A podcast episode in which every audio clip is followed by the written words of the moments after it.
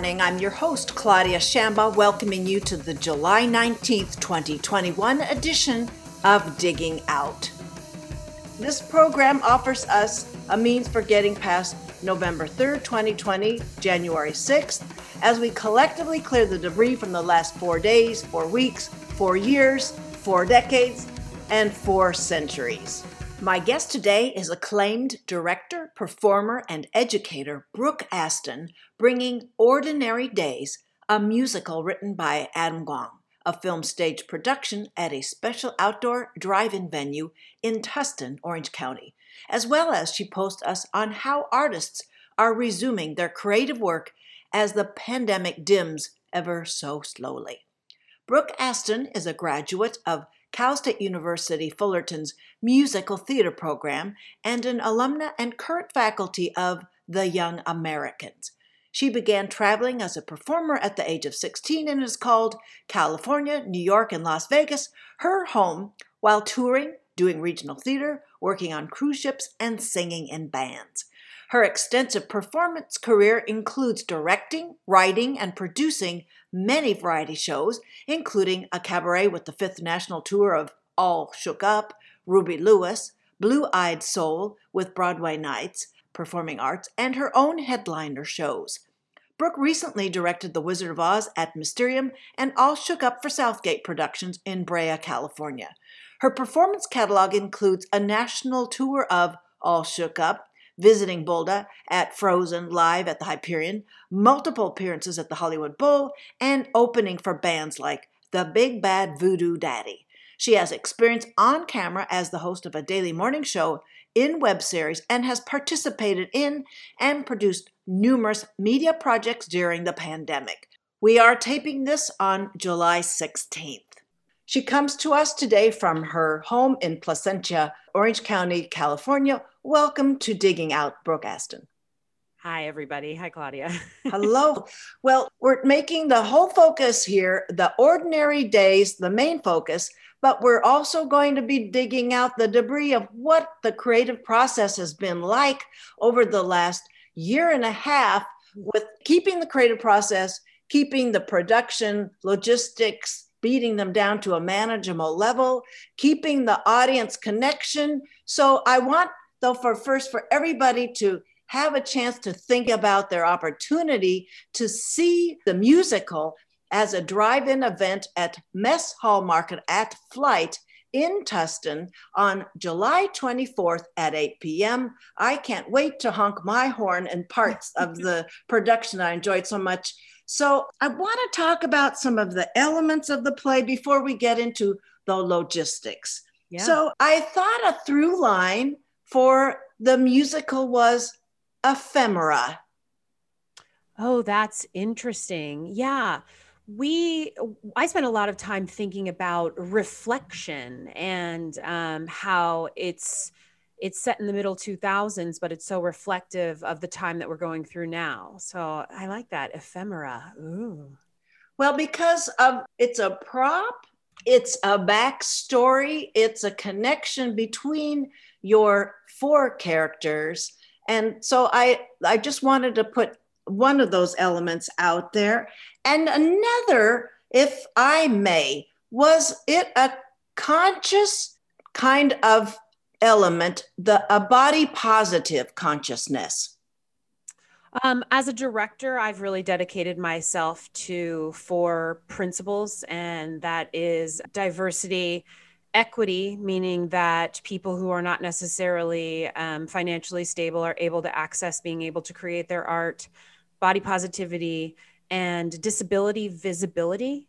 So, it wasn't specifically to this production that we kept it body positive. That is something that I strive as a casting person and as a director. Well, there they are such incredible and lovely actors and it's wonderful to see i had a chance listeners to get a preview of the musical that will be presented on film it's set in the wayward artist the cal state fullerton building theater space. It's like 63 seats. It's uh, it was very nostalgic to see them using that with all the cool things that you did to move the scenery and the themes along in there. But so, and have you done produced anything in the Wayward Artist Theater? Well, that's a fun story. I have a yes. long history with the uh, Grand Central Space, but not with the Wayward Artists. So I went to Cal State Fullerton and got my BFA in musical theater. I was actually one of the first BFA musical theater students to produce a full run of my one woman show, my cabaret, at the end of my tenure there in that space. And then now, of course, that's just normal. And I always get to say, well, I was the first one.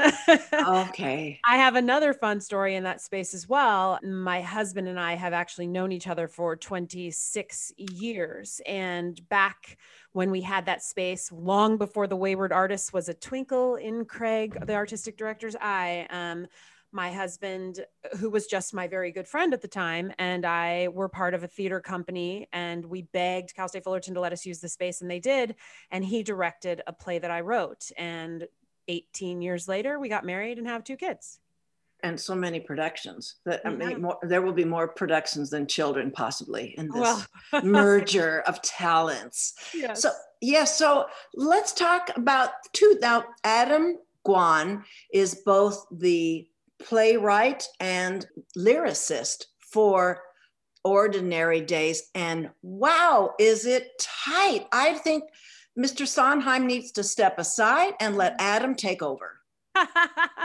it is really cool to um, be able to do the work of these upcoming artists. I mean, upcoming artists. He wrote this back in 2006, but you know, there there's so much talent out there. So to be able to spotlight these artists that are writing this really contemporary musical theater style is so fun, and I was thrilled to get to do it.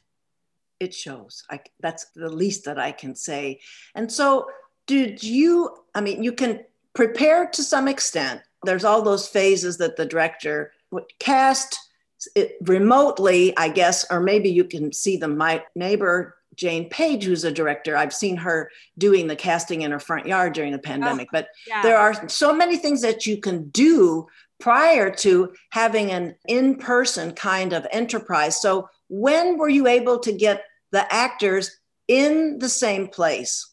Yeah. So we had our auditions on Zoom. That's correct. We did them remotely.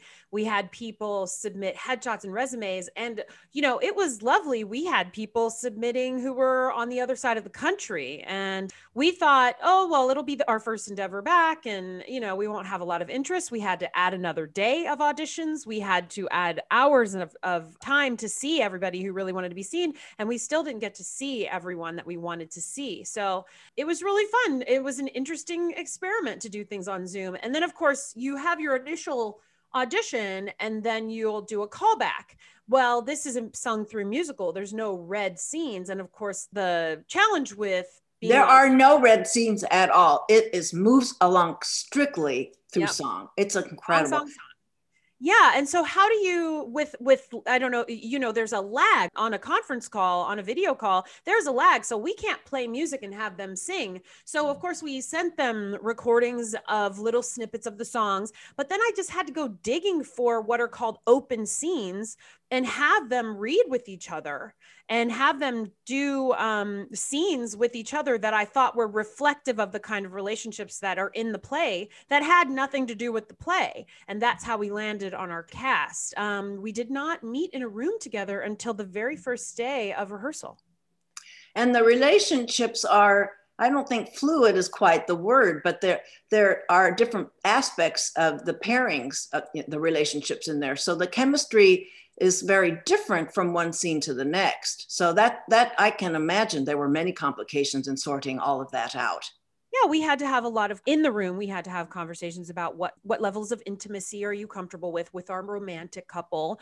With our non-romantic couple they also both happened to be filipino which was not something that we were seeking. It's just where we landed as far as what we wanted to hear what we wanted to say and so we talked a little bit about do we want to explore the fact that you are two Filipino people living in New York City, that you might have some shared history because of that, because the Philippines is, you know, such a small island. So we discussed that. We discussed all kinds of things. And we put a, a lot of effort into creating intimate relationships. We spent the first day of rehearsal watching videos about trauma, watching videos about the time period, watching videos about anything to do with the story of the play, not to give anything away. Um, no, we don't do spoiler alerts. We do no everything. We do teases only, exclusively.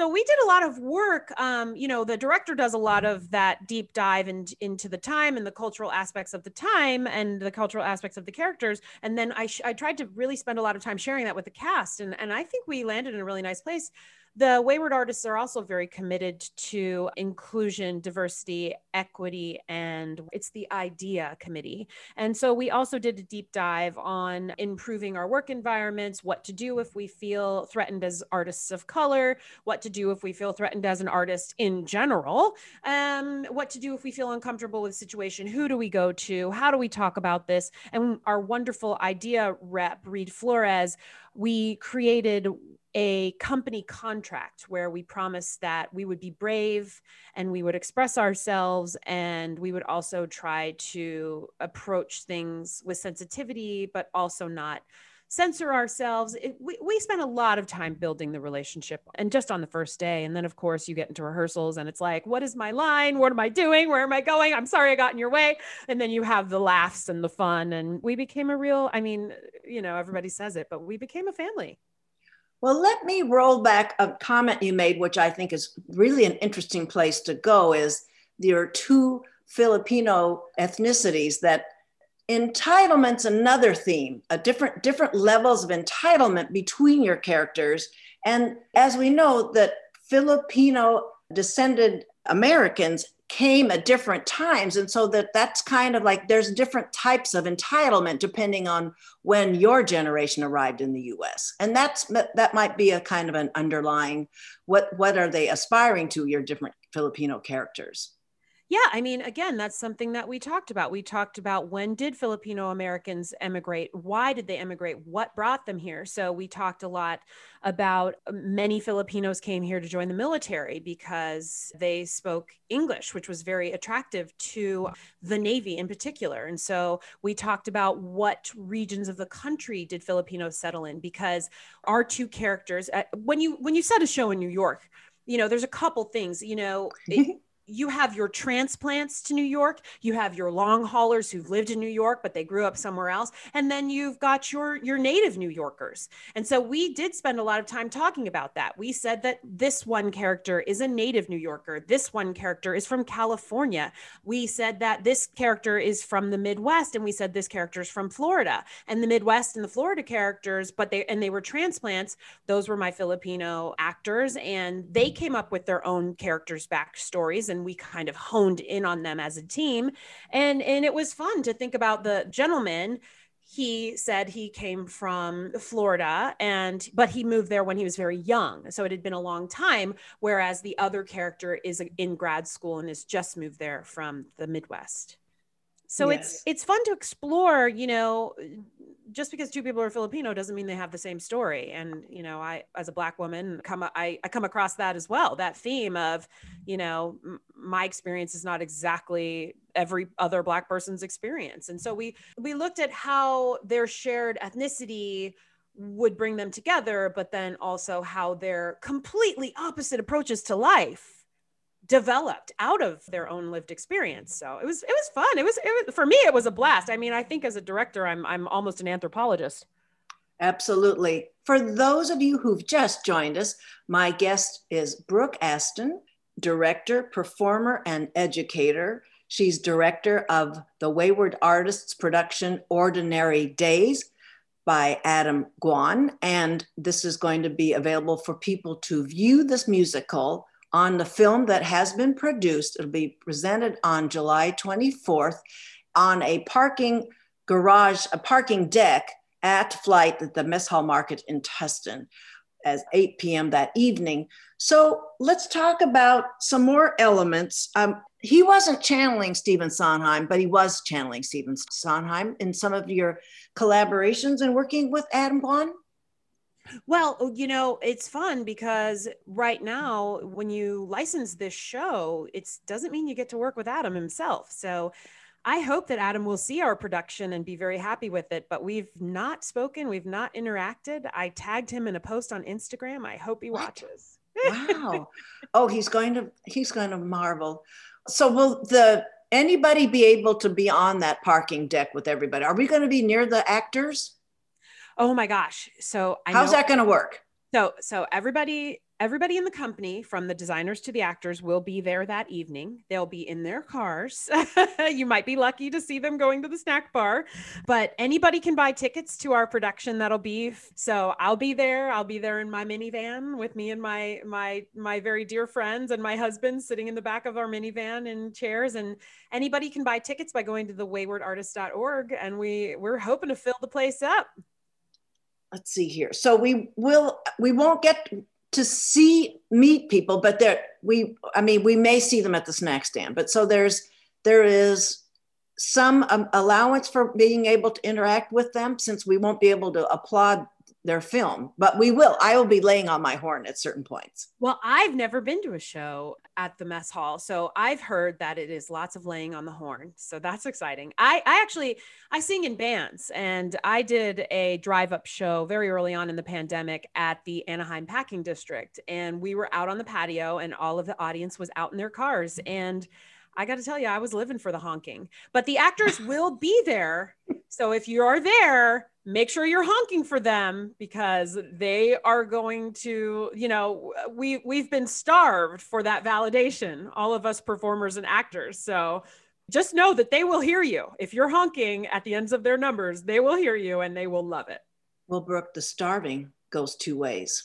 yeah. Which, I mean, I get emotional watching these productions that are reaching so hard to keep the creativity to be so nimble with and so savvy with making the most of these kinds of barriers. And so it's it, it's amazing the different ways that you directors producers and actors are overcoming these kinds of challenges. It's it is and my listeners know i get emotional about these things. So i'd like to know did you sort of sniff around like how is everybody solving this, these kind of barriers? Did you expose yourself to a lot of other productions?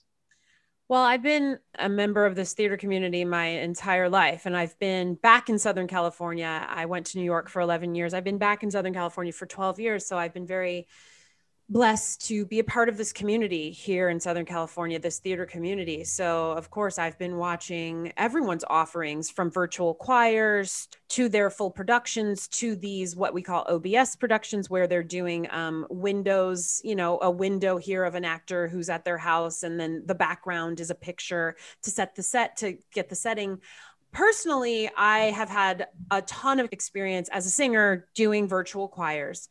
I produced six music videos for an organization called the Young Americans that I work for on and off again with my students. And then I participated in many virtual choirs and then I produced a pared down reading of Pride and Prejudice for the Long Beach Playhouse, where I did what I was saying, where it was one actor in one box, one actor in another box. They were completely remote from each other, but they were doing the reading together. When was that? That was at the Long Beach Playhouse and it was part of their directors festival. So it, it should be available. Oh, that's a recent one though. That's a pandemic yes. phenomenon. Okay. Okay. that's pandemic phenomenon. Exactly. Okay. So I've been watching people's Zoom plays, as we call them, the entire pandemic. And then I've also been very lucky, again, like I said, with my bands. I've been doing, I did a three camera performance with my band that was completely remote, just us alone in a room and the film crew. So I was really exposed to the process of creating theater in this remote world. And I've really grown in my knowledge. And so when Craig told me that we, I mean, not to give anything away, but when Craig told me that we were going to have to cancel Spelling Bee, which was the original yes. slated for this slot, and said, What is your dream project? What is a passion project? Something with a small cast, something with a small band. What do you want to do? Well, I just went and dug up I, I, dug into everything that was available to be produced. And i remembered this musical. I remembered the one song at the end from this musical that's so beautiful. And i thought well let me go look at the whole thing. And i i gave him a list of four shows that i might want to do but this was at the top. And then anytime he thought well how are we going to do this? I said you know what? We're going to make it work. You know, and that you do. Yeah, I have the knowledge, I have the experience. Thank you very much.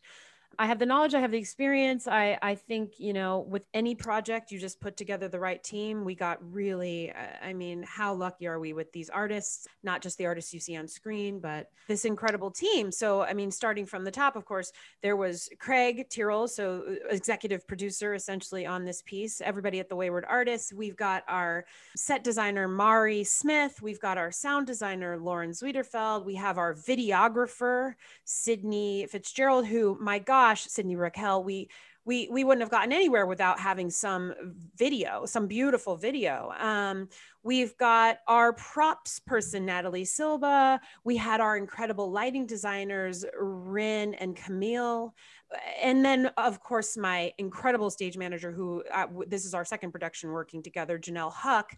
And gosh my music director who i had never met before. We were ships passing in the night in this mm-hmm. community. We finally got to work together. Stephen holsey who just demanded excellence and i think he did such a wonderful job supporting and whipping them into shape. So it, it, just was such a it was such a gift to get to get such a beautiful team to put together this really beautiful show that i really love so much the Huck and Halsey team. I, that's a package there. So the pianist. So where was the pianist when you were filming the acting singing? Oh man, well that was a journey. So we thought maybe we would put them in order to isolate the sound. We thought we'd put them in another. It, Stephen, uh, our music director slash band, we thought we'd put them in another room. We thought we'd bring them in the room. So we finally did. We took a few seats out of the seating there at Grand Central eventually we were able to borrow some body mics from the Costa Mesa Playhouse. Whoop whoop, shout out. Mm-hmm. Um, mm-hmm. And we put the piano in the room with the actors, so he was able to kind of conduct and feel the actors. And when you watch it, you'll you really can tell this is a live experience, and, yes. and I really do love that. Yeah, it's not perfect. It's not. I think I think it's perfect enough. I it's and and you're the the piano's the perfect vehicle that moves us on through the action, the storyline, the the different uh, couples dynamics and the scenery that we see around that keeps the vigor, the vigor of the Big Apple present. Yeah, I think perfection is boring. So I love that it's real. We did that shoot in about two days. So we did an eight hour day and a four hour day. And uh, perfection is boring. If you want to see live theater, you want to see live theater. So I love how how it's real. So back to in the sound aspect now, and we were talking earlier about honking back at the film at the the deck there, the Hallmarket deck. That so I don't know if you produced it so that you could allow the because the horns don't the honking is going to maybe mask some of the performance if we're we're not in and out fast enough with our honks of appreciation. That is very funny because i um i had always had a vision for how we would transition from song to song. And when i got the first cut back from our videographer editor I told her it's a little too fast because people are going to want to respond. And she said, I don't know. And I asked my husband, who's who's very knowledgeable about this, I said, Doesn't it feel fast? And he said, I don't know. And I said, Well, I'm the director and it's too fast. We need to put some space there for people to digest and at the drive-in to respond. So yeah, there's some space there. And I got to do some I, I don't know how much I want to give away, but I, I got to have some fun with those transitions in between the songs. Okay, and that is the tease, folks. You're going to see some lovely, lovely kinds of techniques and visuals and things like that. Yeah. Well, you know, I'm this in in the service of this digging out, and and it's a recent conversation I had, Brooke, with a couple of different groups of people. We were treated to a jazz performance in a very intimate setting of a person's home. There were maybe about 25 or 30 of us and so afterward, we were bantering with the jazz performers, and the topic came up about audience responses. And I, I want to open that topic up with you. I don't know if in Black American circles, cultural circles, or if you spent very much time as a Black woman in the South, but I was forever changed by the callback response of group gatherings it was church services or performances in the South when I, I, lived a while in North Carolina and in North Florida. So the callback response makes for different audiences in different cultural areas. How much have you thought about that with how you had to, how you create your art forms? Well, it's interesting. That that is such a funny it's such an interesting way to think about it, right? Because I had said earlier how, you know, my my experience as a black woman might be different than another person's experience as a black woman. And i was raised catholic and i was raised singing those hymns which are are much more muted and specific. I was raised on rodgers and hammerstein. I was raised in southern california I we moved here when I was nine from Chicago, from a suburb outside of Chicago. And funny enough, I I remember vividly the first time I was in kind of the call and response black church. I was maybe in fifth grade and I had never experienced that live. And I was nine years old the first time I'd experienced responding to the minister at church, responding. And and I was taken aback, and my mom just laughed at me and said, "Oh man, I need to take you around more black folk." And I said, uh, "Maybe, yeah." well, if you were nine, that that was probably an imprinting experience for you. It truly was, and and as I've grown in my acceptance of who I am as a whole person. I have such an appreciation for the many facets of the Black experience. And I certainly love shows that tell stories about the Black experience.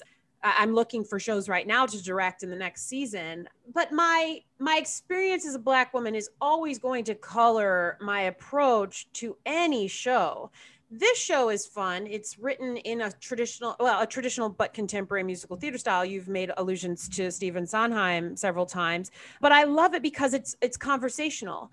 And what I said before we cast the show was if we cast this role as a queer black man who moved to New York from the South, or we cast this role as a you know an Italian woman from the Bronx, I want it to sound like those people singing these songs, I don't want to take some people, some actors, and make them sound like the original recording.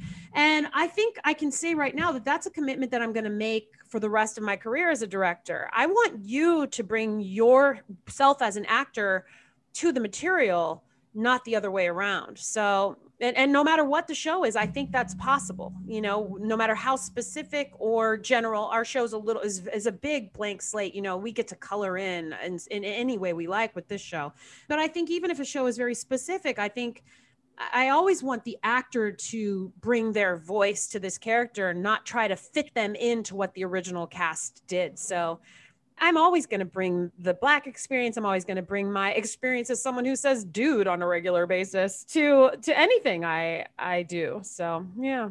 Yes. And I I think they did own every single word they sang such that when we recall the performance, we don't think of it as a musical. We think of it as a tight, poetic, conversational delivery. Yeah, right. It's almost Moliere there. It's it's a almost interesting. Wow. For those of you who've just joined us on Digging Out, my guest is director, performer, and educator Brooke Aston with Ordinary Days to be presented July 24th at the Mess Hall Market at Flight in Tustin, 8 p.m. that evening. And another reminder in this, this refrain of who you are, uh, another reminder of where tickets are available.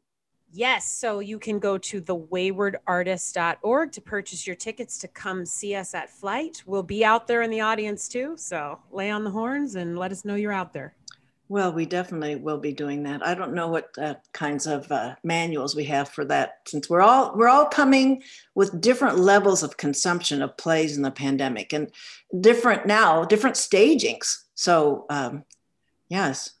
So let's talk about now the more of the debris here of the pandemic, about what this year has been like maintaining keeping your creative chops your performing chops and same thing with your actors in ordinary days and uh, the the gypsy jazz ensemble that i mentioned earlier that was staged in a very intimate setting was just last saturday mm. that they talked about it was kind of kind of a rusty you know, disheveling, ex, uh, dis undisheveling experience to get their creative chops, performer chops back up and running. How can you can you tell me stories about how that's been for your ensemble and for you? Yeah.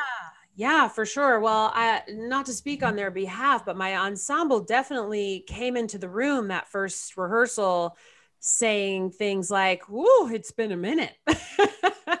and those eyebrows raised. And I have, I will have that tomorrow. And gosh, I haven't had to think about how to navigate this particular part of my singing voice in a long time. And, um, there were lots of conversations about I just got to dust the cobwebs off these old vocal cords from my ensemble, which was fine because we were all in it together. We were just so excited to be doing something together. It also was interesting until we filmed, we stayed in masks, at least in face shields. Um, we had our Mari Smith uh, did a double role as our set designer and our COVID compliance officer. So okay. we were in masks, you know, the entire rehearsal process until we got into the space. And then only if someone was singing alone on stage were they taking off their masks until we filmed this project. So that's another thing to navigate because trying to project, trying to, I promise you, I'm smiling. I promise you, I'm performing.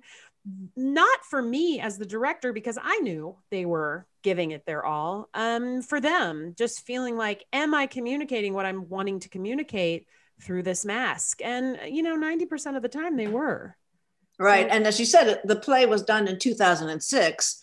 And right. so, how convincing is it if they're performing in the rehearsal, they're looking through a, a mask and a shield, and they're they're sort of moving into a greater intimacy, acceptance in the their you know the the housing arrangement they're negotiating. So it's uh, that's a whole layer of oddness for them. Yeah, for sure. I mean, digging out is is the theme here, right? Uh, digging out of this pandemic and trying to figure out how to make art while we're staying safe and and keeping each other safe has been a whole thing. So you'll see productions out there where they have these fancy plastic masks that sit like sunglasses, except the part that blocks part of your face is over your mouth. You'll see people doing masks that have a, a vinyl or see-through plastic window in the middle of the mask, and um, we were just really happy to be able to have moved past that June 15th date and and be able to do all of our due diligence to keep each other healthy and do the show without those um, caveats because we were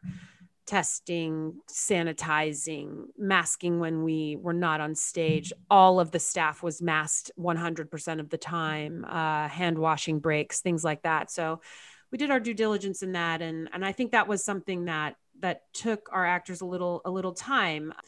For me, the pandemic was of course a curse i was at disneyland i was a cast member at disneyland yes. and i was let go from there um, as many many people were i had my teaching job and i had to go from teaching performing arts in person to teaching performing arts via zoom which was had its own incredible challenges i told craig the artistic director that for one thing i've acquired many new skills which which have really helped me which really helped me with this project specifically. Um, i was yes. able go ahead and tell us. Oh sure. Um, my sweet husband bought me a film editing software so I got pretty quick at being able to do that. So I was editing my own videos. Uh, there's some videos of me on Instagram. I did a project where I sang a song a day in May, that first May of the pandemic. Um, so I was able to edit that way. I was able to edit sizzle reels for my teaching job for um, anyone who needed to see a commercial of what we were working on. I was able sizzle to- reel is that that's oh, an that's an industry term there. Is that a, a, a, sizzle reel is sort of a lure, but not a complete ad, but it's just sort of a a yeah, teaser. It's a, commercial. It's a teaser. Exactly. Yeah. It's like a preview for a movie. You'll see a preview for a movie. You get the idea of kind of what the movie is. You hear the funniest line and then bing, bang, boom. And that's all you get so i was i was creating those for for my bosses at the young americans i was um i also was um like i said part of many virtual choirs so i was really able to hone my process for virtual choirs um as a singer in different virtual choirs because when you see a virtual choir being individual singers in boxes at their homes singing together there's a lot of ways to go about doing that, capturing the audio, capturing the video. And because I'd had such extensive experience, when I then went to produce several virtual choirs, I created a process that's the Brooke Aston Sings process, to coin a term. I created documents. I, I went into those projects with a lot of experience. I knew to explain to my cast members in those virtual projects, um, you have to record this either under a blanket or in your walk-in closet. You can't just do it in your living room. Um, I was able to teach people about how to light themselves if they don't have that professional lighting setup. Well, you can get three lamps and put them in front of you. Just go get the lamp off your mom's uh, coffee, you know, nightstand. Um, things like that. So I learned a lot about production. Um, many of my friends who are actors pivoted into voiceover during this time. So I also started studying about voiceover and getting different microphones. And so now I feel very confident when anybody asks me to do something remotely that I'll be able to give them a nice quality product. I also was very overcommitted when the pandemic happened. And I mean, that's nothing to complain about as an artist, you know, having so much to do. But I really was not balancing my family life. I have two sweet little boys and a husband with my career. And I really was able to reset because of the pandemic then of course six months later that itch comes and you say i just need to be making art. I need to be doing something. I miss the crowds. I miss the people. But it, it, it was a nice reset for me. So as i'm digging out of this pandemic time and we we start to go back in, in person i think something that i really learned was that it's okay to say no and that it's okay to take care of yourself before you you know kill yourself for your art because you'll be able to make art. So I and recently I heard Christian McBride say that there was an opportunity for him just to stay in one place when the pandemic started to shut down the creative opportunities and i guess he tours uh, more days than there are years and he he hmm. actually had a moment just to stay just quiet down all of that. So so I imagine with your being overcommitted, you were having the Christian McBride experience in the beginning too. Yeah, where I got to be quiet. I got to be, you know, bored. I got to revisit projects that I had an idea about, but never was able to execute because it was just too much. Um, so I got to really revisit what I wanted to prioritize as an artist, and um, I think I'm I think I'm coming out of things in a better place than I was when I went in. Did your children were they uh, tasked like with uh, some of the A-listers that were uh, were are known in the television world? Did your children have any kind of production piece? Did my kids do anything in the performing arts? Oh no, my kids have no time for the arts. no, I didn't know. Like, well, with Stephen Colbert's family, somebody's holding the the extra light source and the the bounce back uh, oh, screens. Oh, yeah. all, all of those families were tasked with things for a little while, and then they were all very honest that their kids just walked off the set. They, you know, we're we're not unionized, Dad, Mom. We're we're out of here. But I don't know if you had your children do some element of that, or maybe their production contribution was giving you a quiet production venue yeah, so my sweet children did have to navigate mom's in the garage. That means you can't come in here because I'm on a call. They had to learn that they have to put on pants just in case mom is on a video conference with someone. And um, my, my seven year old did help me do a photo shoot that. Uh, okay. Yeah, he did. He pushed the button and I said, come on, one more. And he said, I'm out of here, mom. Yeah. Yeah. They, it's a, it's a pay negotiation. Yeah, so, for sure. Well, and are there any other sorts of challenges you want to relay? Other kinds of coming back? Uh, maybe something you've learned, Brooke, that you're not, you're just not settling on that. You're not going to do that anymore.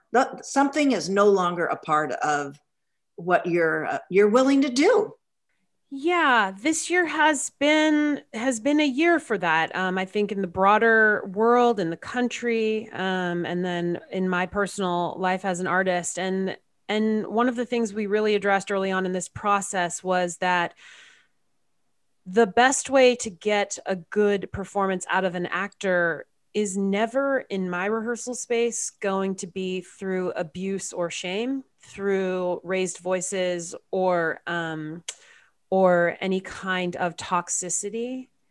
Uh, that's something that I've been able to really hone in on as one of my priorities as a director.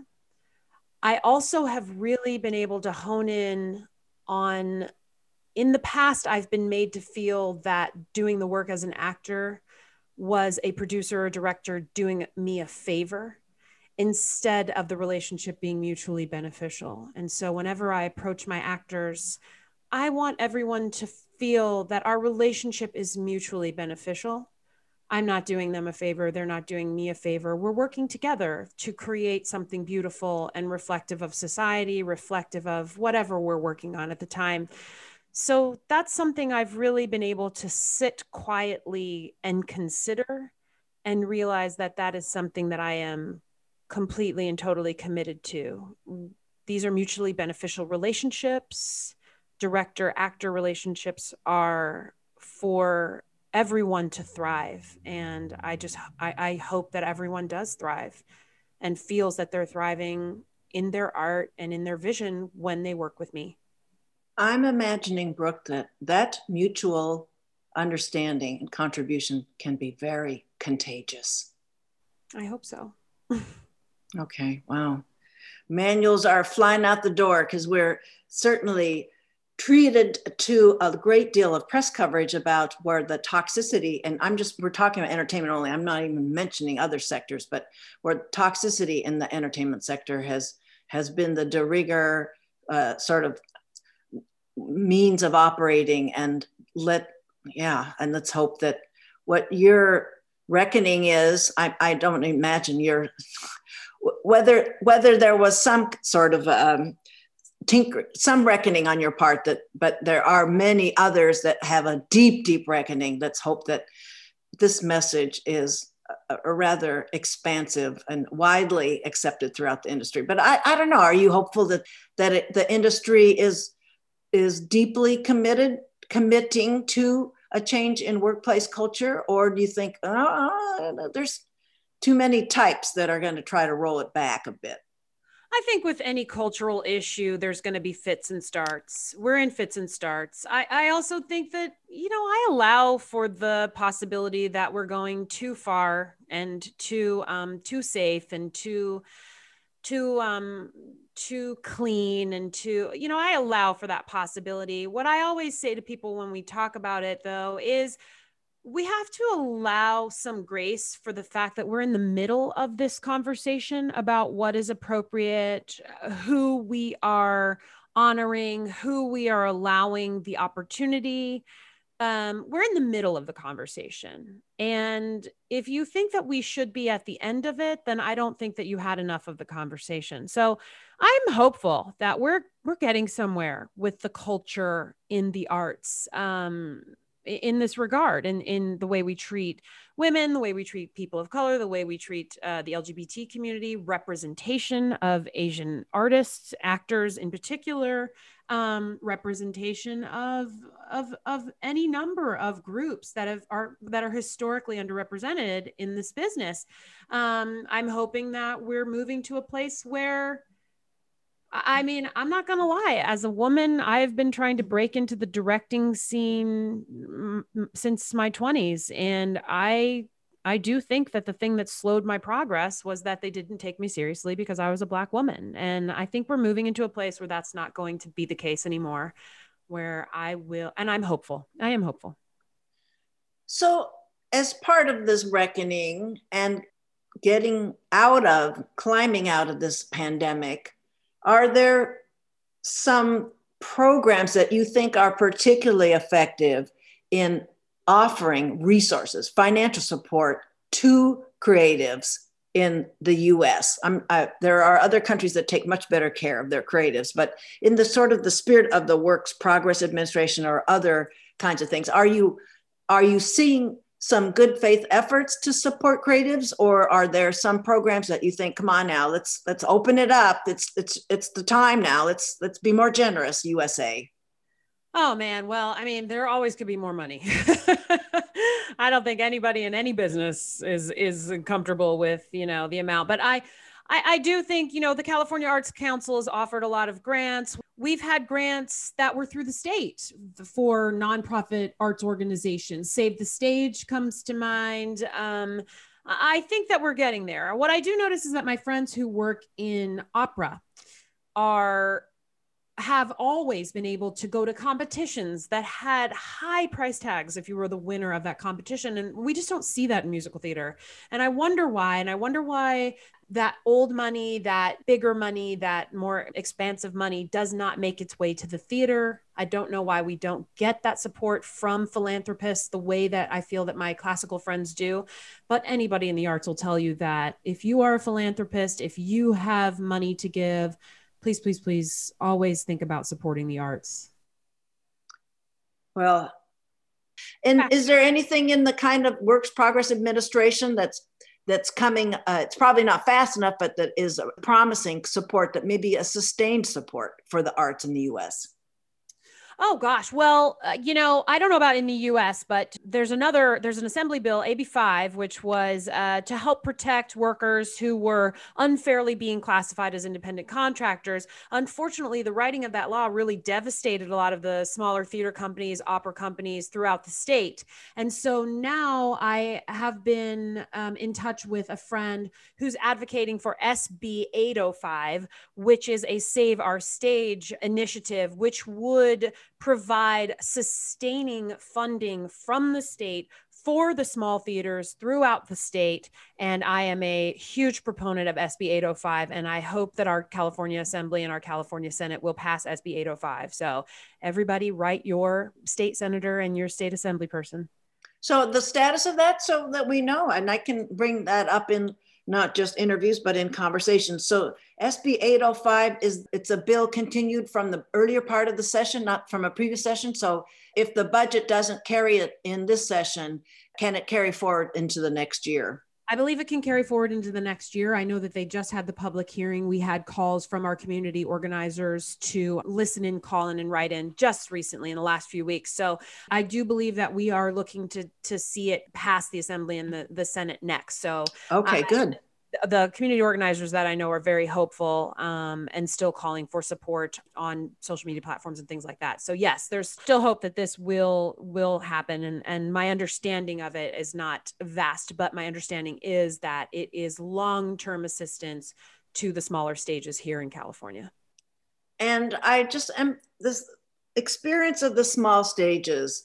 For those of you listening who haven't treated yourself to them, there is a remarkable chemistry, alchemy between performer and audience that just warrants, just deserves all the support we can. That listeners need to experience that kind of creative performance. And as I express it to Craig Tyrrell when I have him on, or to my director, dear friend Jane Page, that it's like in that experience, I feel like I, I, I become a sort of a putty in the hand of that production.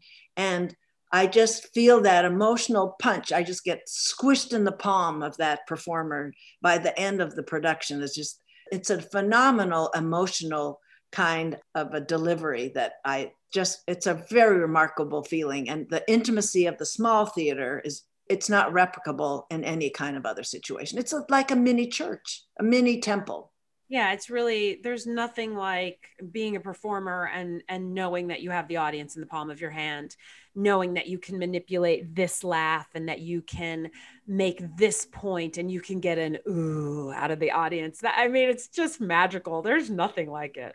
So to wrap up our time together i'd just like to find out how was it that you were able to get your actors in ordinary days to go through those two film shoots to make the play, the musical that we will see next Saturday, July 24th.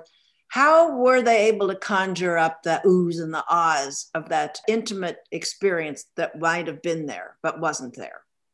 We asked their parents to come. we um I, I knew that they needed an audience about a week before we were they were ready for an audience about a week before. In any process when you're doing theater you have to get the show ready and then you turn it over to the designers in the set because it's really it's a whole nother beast to add props and costumes and sets and blah blah blah blah blah even in a small space like grand central.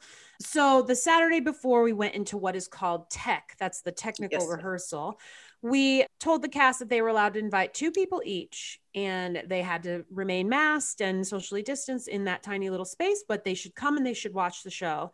And i told the cast before that run of the show i said this is your chance to get that muscle memory of what it feels like for someone to laugh at the jokes or someone to tear up because of what you're singing. Um, this is your chance to remember what it's like so that when we have the cameras and we all have to be silent for sound, you remember what it's like. So yeah, we did a couple little little runs with small, very small, I mean, audience of of eight.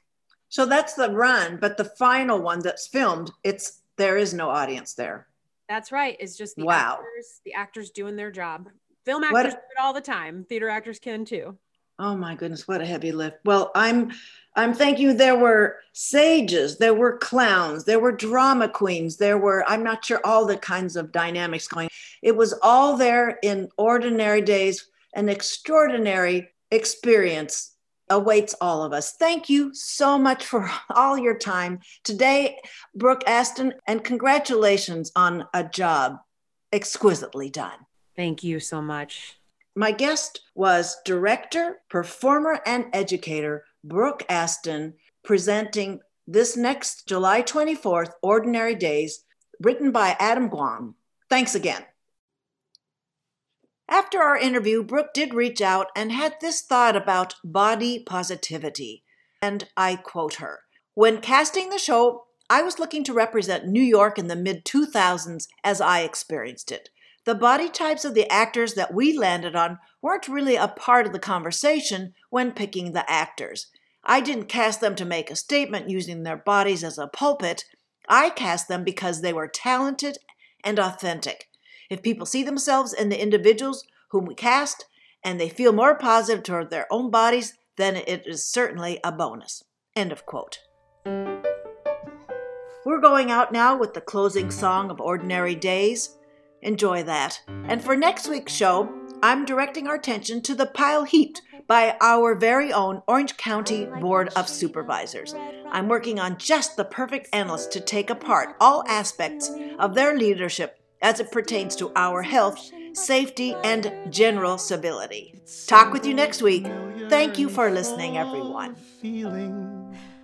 color of Saturdays here at the Met. The color of shouting from rooftops. You bet. The color of feeling that life is okay. The color of an ordinary day.